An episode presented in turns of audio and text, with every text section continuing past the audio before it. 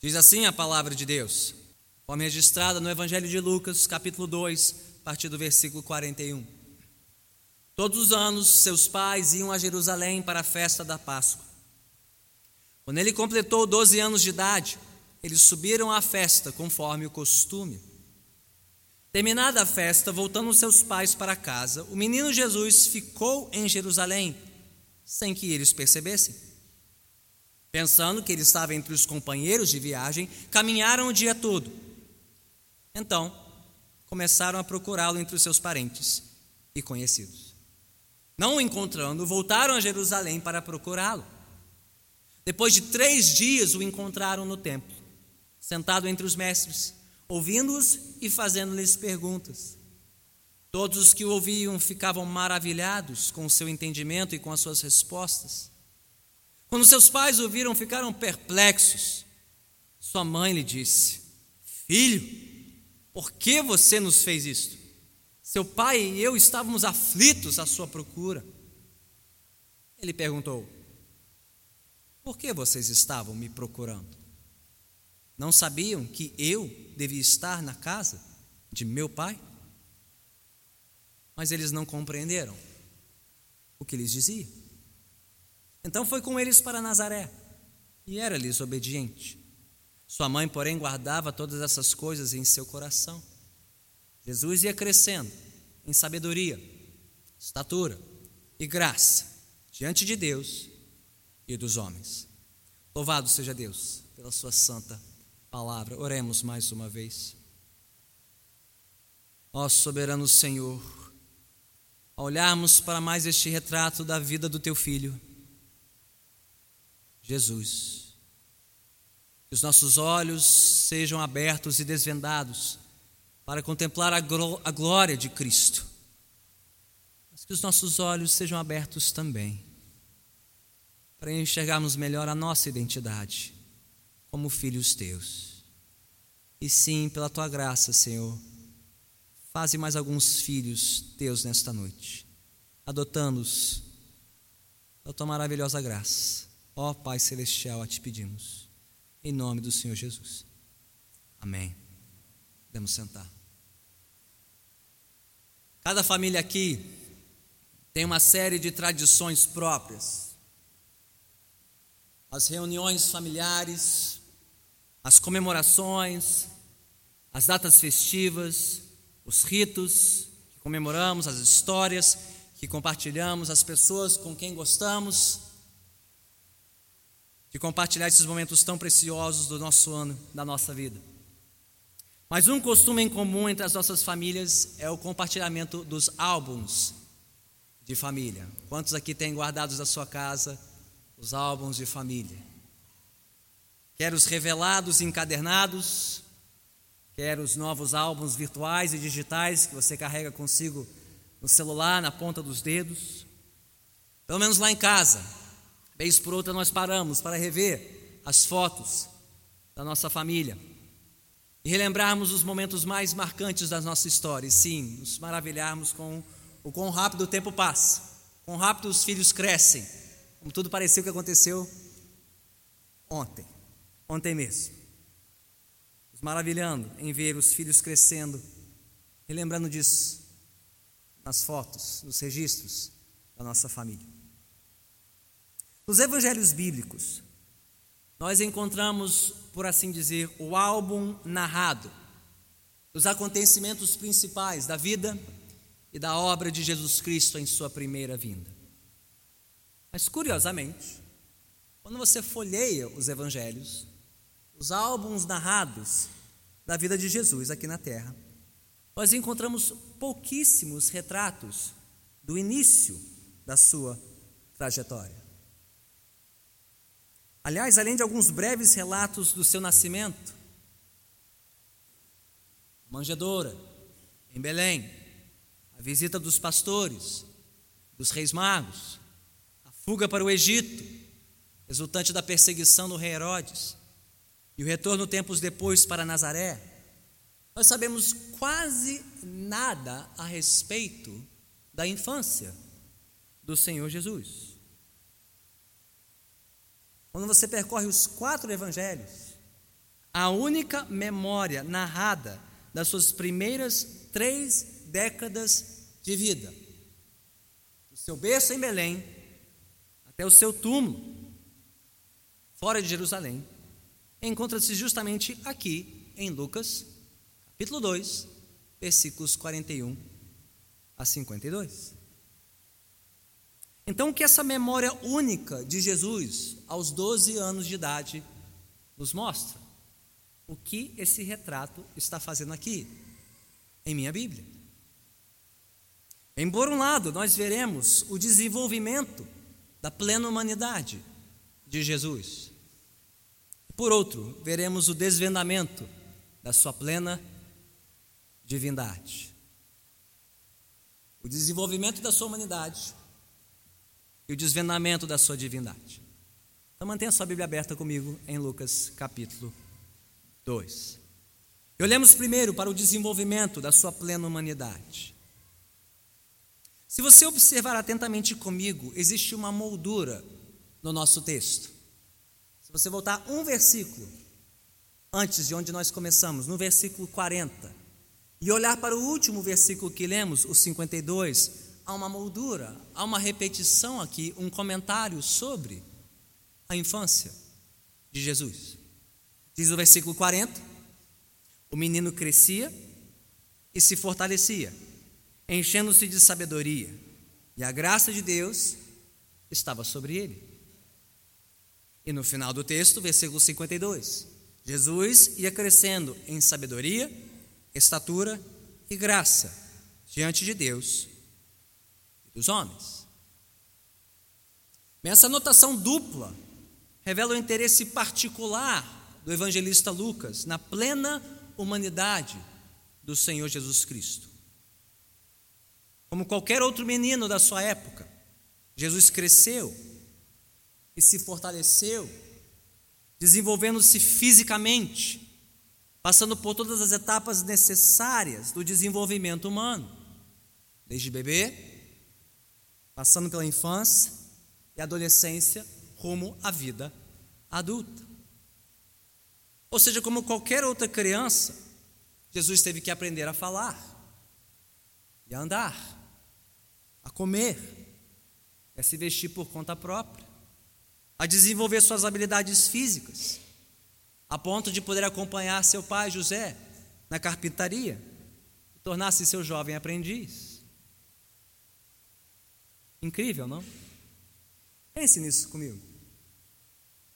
Aquele que era a palavra de Deus encarnada. Teve que aprender a falar suas primeiras palavras. Aquele que colocou em movimento os astros e os anjos do céu, teve que aprender a se movimentar na terra, dar os seus primeiros passinhos. Aquele que alimenta as aves do céu e todas as criaturas na terra e no mar, teve que aprender a se alimentar. Aquele que veste os lírios dos campos também teve que aprender a se vestir. Aquele que forjou toda a criação teve que aprender a manejar madeira e pregos para adquirir um ofício próprio. Mas, como qualquer outra criança, Jesus também teve que desenvolver de outras formas. Lucas fala sobre isso não só fisicamente, mas intelectualmente e espiritualmente. Ele não só cresceu em estatura, diz Lucas, mas também em sabedoria e em graça diante de Deus e dos homens. O que quer dizer que Jesus teria sentado dia após dia aos pés dos seus pais, não só para aprender as lições básicas da vida e da sobrevivência na Galileia, mas também para ouvir falar da fé dos seus antepassados, da história do seu povo, Israel. Semana após semana, ele teria colhido as lições trazidas pelo seu pai da sinagoga, recitando e memorizando os trechos da lei de Deus e as canções do seu povo ao lado da sua mãe. E ano após ano, Jesus teria aguardado a peregrinação da sua família à Cidade Santa Jerusalém, encontrando-se com as demais famílias de Israel, para celebrarem sua esperança comum pela vinda do reino de Deus. Em tudo isso, Jesus foi igual a todas as demais crianças da sua época.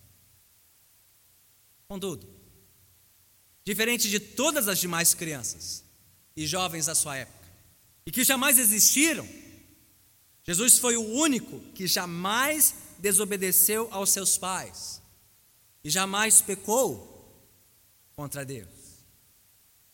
Ele foi a única criança que jamais desobedeceu uma ordem sequer dos seus pais. Ele foi o único jovem que jamais questionou a autoridade dos seus pais. Incrível isso, não?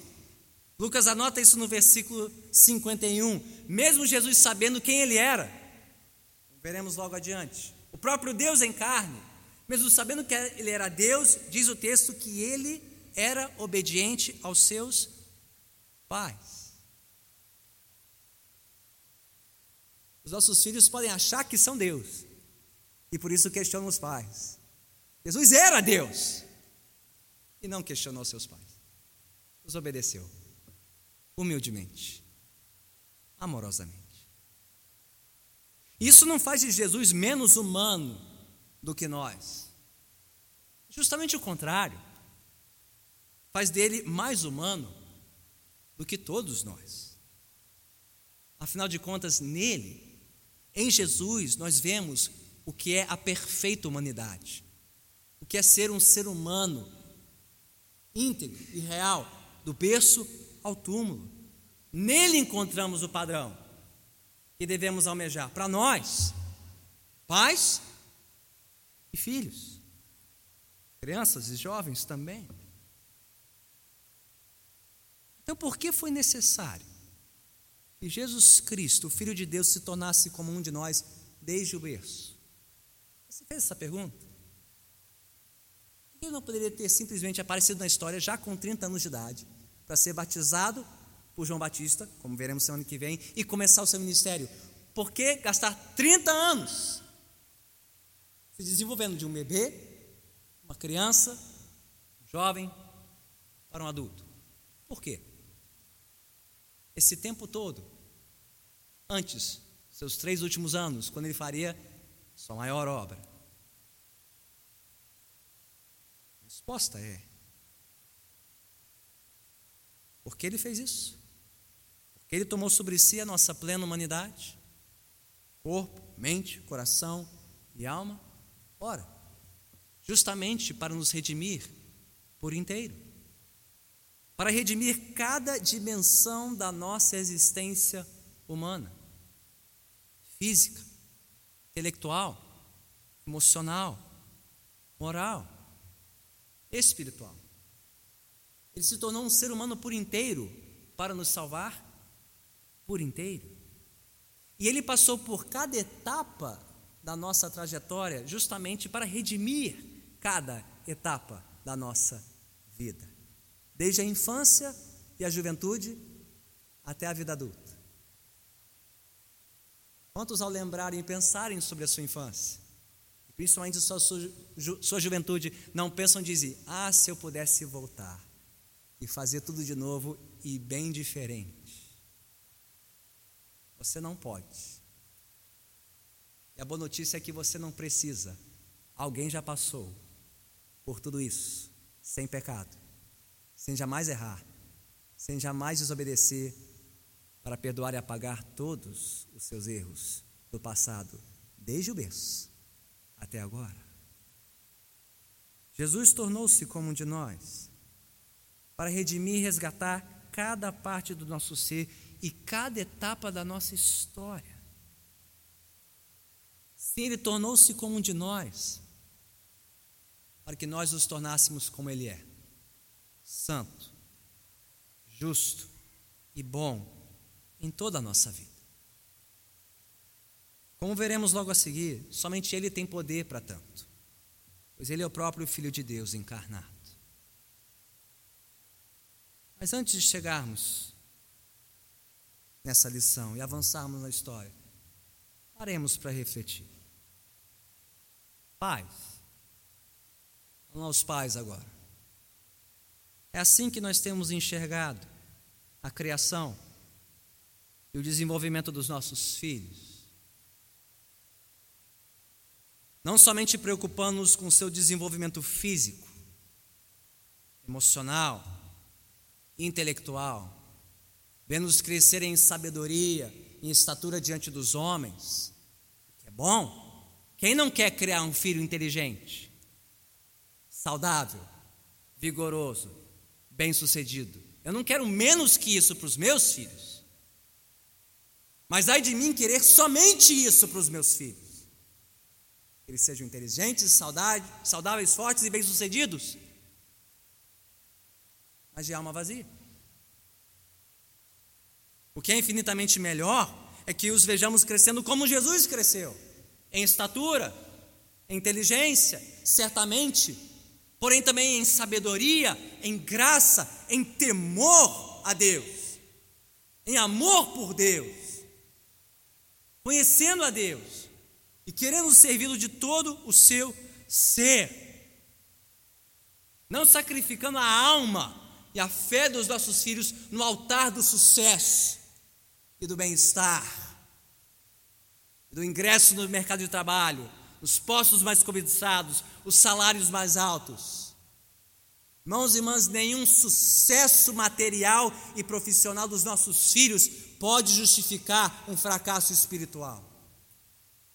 Que eles não aprendam de nós a sacrificar a fé no altar das notas, dos diplomas, dos salários, dos postos cobiçados na sociedade. Eles aprendam de nós que mais vale ganhar um pouquinho menos, tirar uma nota um pouquinho menor, mas não perderem a fé. Amarem Deus acima de tudo. Crescerem integralmente em todas as coisas, para que possam, pela graça de Deus, alcançar o padrão Jesus. É o padrão Jesus. Vê-los, quem sabe, numa idade semelhante à de Jesus, 12 anos, querendo estar na casa de Deus, falando sobre as coisas de Deus, falando sobre a palavra, até mesmo com aqueles muito mais experientes que eles, na fé. Por isso queremos perto de nós, queremos os filhos perto de nós, ouvindo os cânticos da nossa fé, ouvindo a leitura da palavra. E sim, depois dos 12 anos, tchau, igreja de gente pequena, no santuário conosco. Ouvindo o sermão, crescendo na palavra, aprendendo mais sobre as coisas de Deus. Se eles aguentam física, química e biologia, na escola, na cidade, eles aguentam um pouquinho de teologia aqui no santuário também. E o que é mais importante para a vida deles, afinal? Então, para isso, empregaremos todo o nosso esforço, tudo o que estiver ao nosso alcance, para que nossos filhos e jovens possam se juntar a nós alegria de servir a Deus, desde cedo, até o fim das suas vidas. Filhos, jovens, é assim que vocês têm enxergado a sua juventude. Não como uma licença para pecar, uma licença para espelhar os padrões torpes da sua geração, mas como uma oportunidade para espelhar e seguir os santos padrões de Jesus. Crescendo em submissão a Deus, e as suas autoridades deste mundo, seus pais, seus professores, seus pastores, fugindo da tentação de pensar: ah, mas eu tenho toda a minha vida pela frente, eu tenho muito tempo ainda, muito tempo para experimentar e provar, para então tomar a minha decisão. Por que demorar tanto para servir a Deus? O que pode ser mais importante na sua juventude? do que conhecer a Deus, buscar a Deus e servir a Deus. Eu não conheço um jovem, ou alguém aqui que já foi jovem, se arrepender de ter servido a Deus cedo demais. Mas eu conheço milhares que já se arrependeram de ter esperado até tarde demais para servir ao Senhor. E todos nós. É assim que temos enxergado a nossa frágil humanidade não como uma desculpa, uma licença para transgredir os padrões de Deus, repetindo o famoso bordão: Ah, mas pecar é humano?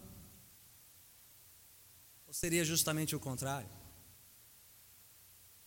Pecar é desumano. Fere a nossa humanidade. Contraria aquilo para o qual Deus nos fez. Por mais natural que seja pecar, pecar nunca pode ser humano, é algo desumano.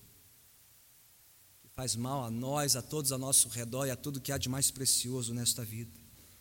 Não, Deus não nos deu uma humanidade para pecar, Deus nos deu a nossa humanidade para depender dEle, viver para Ele, para a Sua glória, desde cedo. Mas para isso precisamos mais do que apenas a plena humanidade de Jesus. Nós precisamos da Sua plena divindade também. Então vamos olhar para o miolo do texto. Já vimos a moldura Vamos ver o retrato agora que compõe o centro dessa história, bastante conhecida. Bem, entende todas as memórias da infância de Jesus. Tudo que Maria e José poderiam ter lembrado para contar para Lucas, para que ele o registrasse para a posteridade. Essa foi a memória. Essa foi a história da infância de Jesus.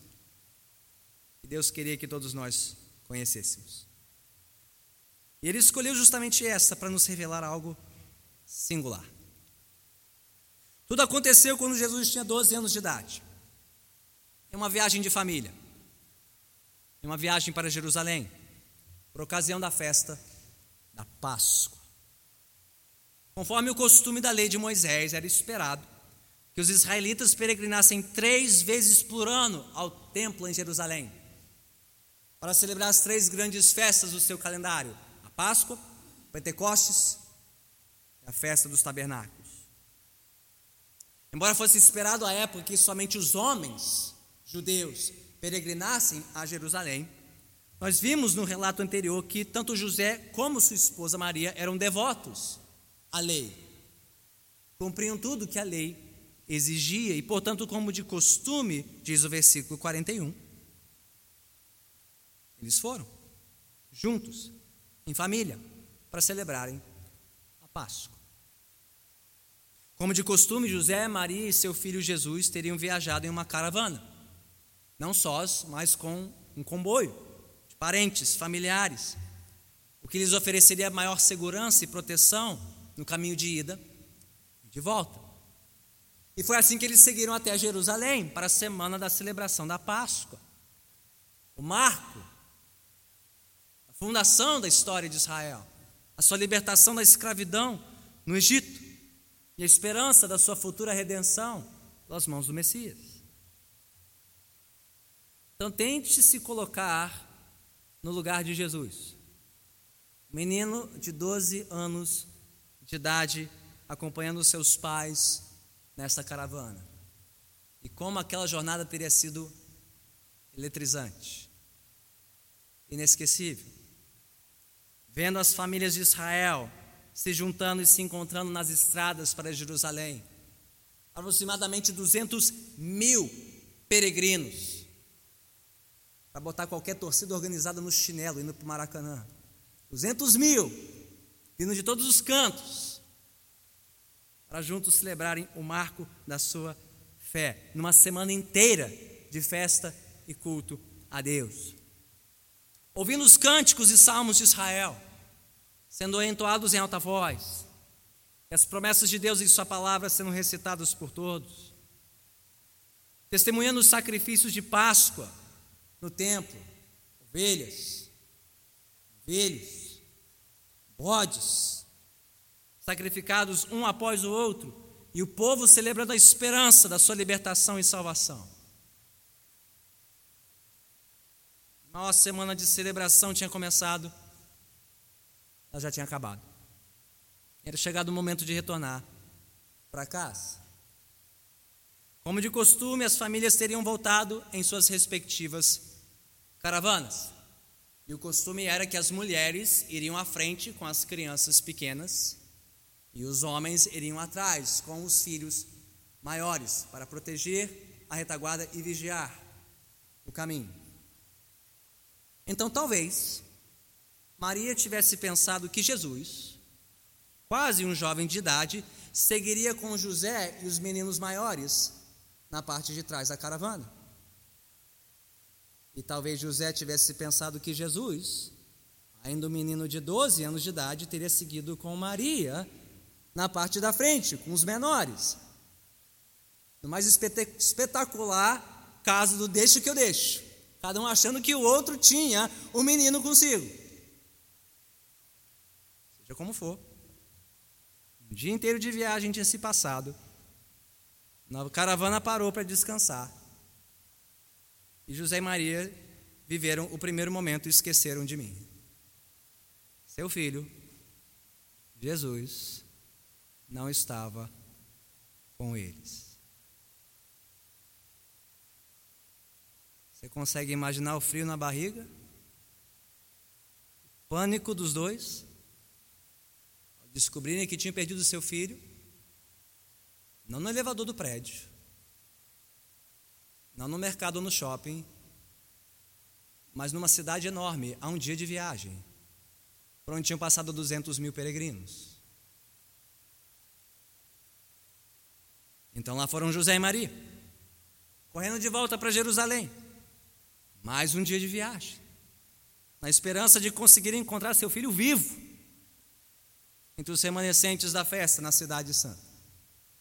E então foi no terceiro dia, versículo 46. Daí os três dias: um dia de viagem sem Jesus, outro dia de viagem para chegar em Jerusalém, e no final do terceiro, desconfiados de onde encontrariam o menino, localizaram. Aonde? No templo. É a cena que Jesus proporcionou, José e Maria testemunharam naquele instante teria enchido de admiração, mas também de perplexidade.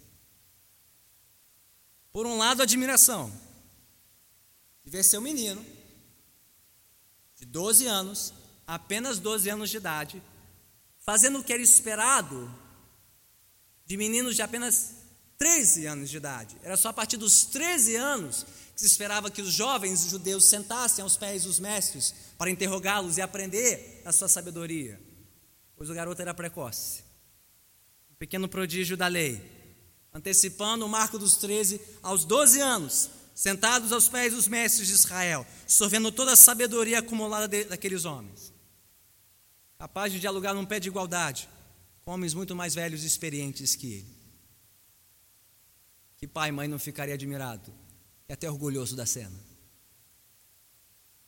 Por outro lado, toda a admiração daquela cena não poderia pagar três dias de angústia e aflição de alma. Expressos nas palavras de Maria, no versículo 48. Você pode imaginá-la um pouquinho descabelada, com olheiras profundas e os nervos à flor da pele, dizendo para o Filho de Deus encarnado: Filho, por que você nos fez isto?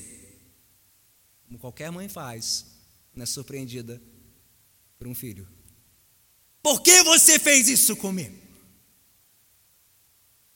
Seu pai e eu estávamos aflitos à sua procura.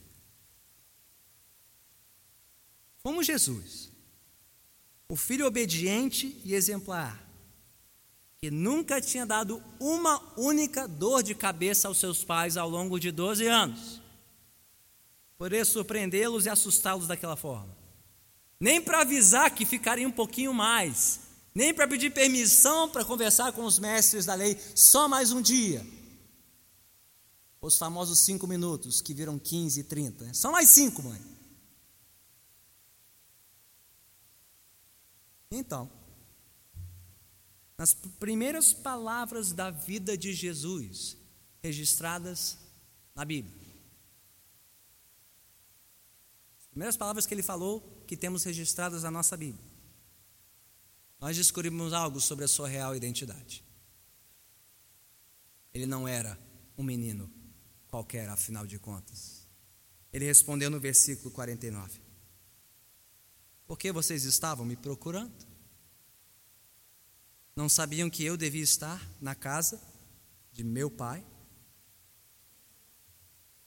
A chave para entendermos a resposta de Jesus aqui, da perplexidade de José e Maria, é esta. No Antigo Testamento, Deus só é chamado de Pai 14 vezes. Ele é chamado de Senhor e Deus dezenas e centenas de vezes, mas de Pai somente 14 vezes. E sempre em relação à sua paternidade coletiva da nação. Sempre que ele é chamado de Pai, ele é chamado de Pai de Israel, ou Pai da nação como inteiro. Nunca Deus é chamado no Antigo Testamento como Pai de indivíduos. E nenhum indivíduo na história de Israel, até este momento, chamou Deus de seu Pai, meu Pai. Eu devia estar na casa do meu Pai. Ao afirmar isso, era necessário que ele estivesse na casa de meu Pai, seu Pai. Jesus estava revelando que não era apenas um prodígio da lei, mas o quão cedo ele sabia quem ele era de fato: filho único do Pai Celestial. Filho encarnado, próprio Filho de Deus vindo ao mundo para representá-lo. Naquele momento, Jesus estava demonstrando e revelando aos seus pais e todas as demais testemunhas que ele era o Filho de Deus encarnado. A lei que ele estava debatendo com os mestres apontava para ele. Ele era o cumprimento de toda a lei. O templo, onde o povo tinha celebrado a Páscoa, era a casa do seu pai. E tudo que acontecia no templo, todos os sacrifícios apontavam para ele o enviado do Pai, para dar fim a todo o sacrifício. A Páscoa, que Israel tinha celebrado na semana anterior, lembrando da redenção de Israel, o cordeiro imolado, o sangue aspergido nas casas de Israel, tudo isso apontava para ele, Jesus, o cordeiro perfeito, o sacrifício final para redimir o seu povo para todo sempre. Ali diante dos olhos de José e Maria e dos mestres da lei, estava a esperança encarnada da redenção de Israel. O próprio Filho de Deus, aos 12 anos de idade, vindo para resgatar o seu povo definitivamente. Agora você sabe por que essa história está na sua Bíblia? Porque ela é a única memória guardada da infância de Jesus poderia ter uma, uma memória melhor? Ou maior? Este retrato único da infância de Jesus está incluído aqui no álbum narrado do evangelista Lucas. Uma razão muito clara. Primeiro, para que tenhamos certeza da identidade singular de Jesus. Não houve outro menino como ele, outra criança como ele outro como ele na história de Israel. Ele é o filho plenamente e perfeitamente humano, submisso e obediente ao Pai, do berço ao túmulo, para nos representar, para nos redimir por inteiro.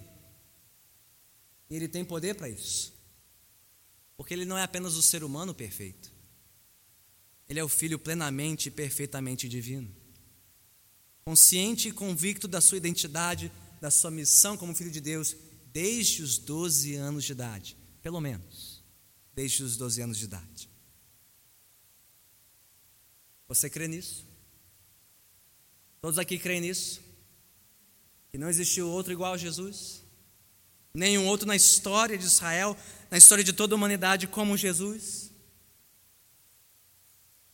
Você crê que Jesus é quem as Escrituras dizem que ele é? Não só o maior psicólogo que já existiu, o maior mestre que já existiu, o maior isso, o maior aquilo. Não.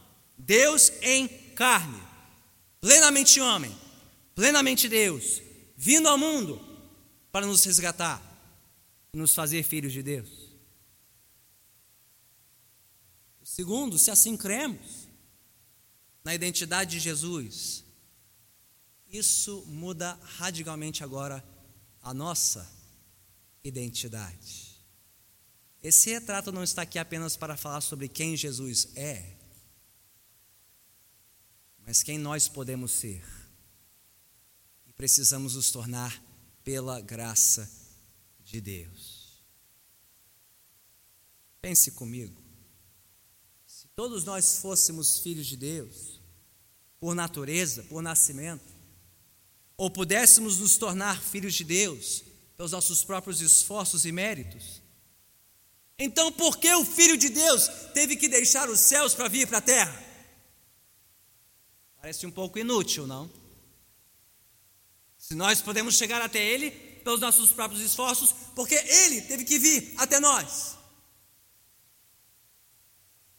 A explicação mais natural é que ninguém pode chegar ao Pai sem que Ele envie o seu Filho a nós. Porque o Filho de Deus veio ao mundo. Na pessoa de Jesus Cristo, nós agora podemos nos tornar filhos de Deus.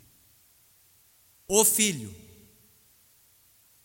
filho unigênito, apresentou-se naquele tempo, em Jerusalém, naquela Páscoa, na casa do seu pai, para oferecer a sua vida em sacrifício único, na última Páscoa que ele celebraria. Não mais para testemunhar os sacrifícios, mas para ser o sacrifício. Derramar o seu sangue, o sangue do Filho, derramado por nós, inaugurando um novo e vivo caminho de volta para o Pai. Porque o Filho do Pai veio até nós. Nós agora podemos nos apresentar como filhos ao Pai. Filhos amados, filhos resgatados por Jesus Cristo. Porque o Filho do Pai trilhou perfeitamente o caminho do berço ao turno. Nós agora podemos trilhar o nosso caminho crescendo como Jesus cresceu. Em estatura, em graça e em sabedoria. Diante de Deus, diante dos homens. Que hoje cada um leve daqui esse retrato. Que você o coloque no álbum da sua família, da sua história, porque é o retrato que não pode faltar. Neste retrato nós vemos quem é Jesus. Filho de Deus em carne. O retrato revela a sua identidade original e sem igual. Mas neste retrato está agora a nossa nova identidade. Não mais filhos caídos, pertencentes a um mundo caído não mais filhos perdidos de pais pecadores, mas se cremos no Filho, Jesus, encontramos a nossa real e nova identidade. Não mais filhos do mundo, não mais filhos daqueles que nos geraram somente, mas filhos de Deus, por meio do único Filho Jesus Cristo. Abrace o retrato. Abrace a sua identidade. Pare de se espelhar no mundo, na sua família de origem, no seu passado, nas suas mágoas, nas suas marcas, frustrações e tristezas. Você não é mais isto. Você foi amado por Cristo. Você foi lavado no sangue do Cordeiro. Você agora pertence a um bom Pai. O Pai Celestial, o Supremo Pai, que te chamou, que te conhece, cuidará de você lhe fará crescer agora, por meio do seu Filho, dia a dia, glória em glória, fé em fé, até que estejamos com Ele, face a face, para todo sempre. Oremos.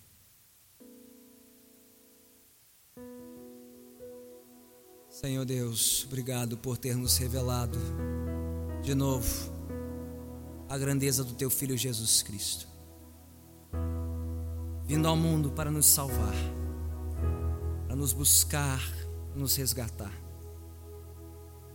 Obrigado, Senhor, porque jamais poderíamos ter merecido o tamanho presente, teu filho, feito homem desde o berço até a morte morte de cruz, para nos redimir, para nos salvar eternamente. Te louvamos porque em Jesus encontramos agora aquilo que a nossa alma tanto anseia, deseja e busca. Descobrimos que podemos ser agora filhos teus, filhos amados do Pai Celestial.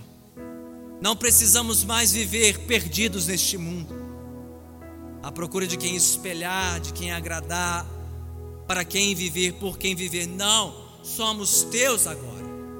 O Senhor veio até nós, deu o seu filho naquela cruz, para que nós pudéssemos ser feitos filhos teus para todo sempre.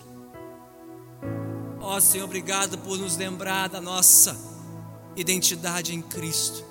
Que nós a abracemos de todo o nosso ser, para que vivamos para Jesus, vivamos pela graça de Cristo, como Ele viveu, para Ti para a tua glória, ó Pai. Crescendo mais e mais na tua graça e em sabedoria, para a glória do teu nome, para a nossa alegria também. Ó Senhor, ajude-nos como filhos teus, alcançarmos e socorrermos aqueles que estão perdidos neste mundo sem saber quem são.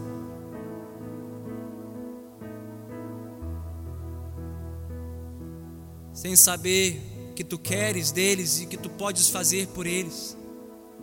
Ó oh, Senhor, faz-nos filhos fiéis ao único Filho. Que levemos as boas novas de Jesus àqueles que ainda estão perdidos neste mundo sem Cristo, sem vida e sem esperança. E sim, Senhor, faze neste lugar, quem sabe nesta noite mesmo, novos filhos teus. Os que entraram para essas portas perdidos,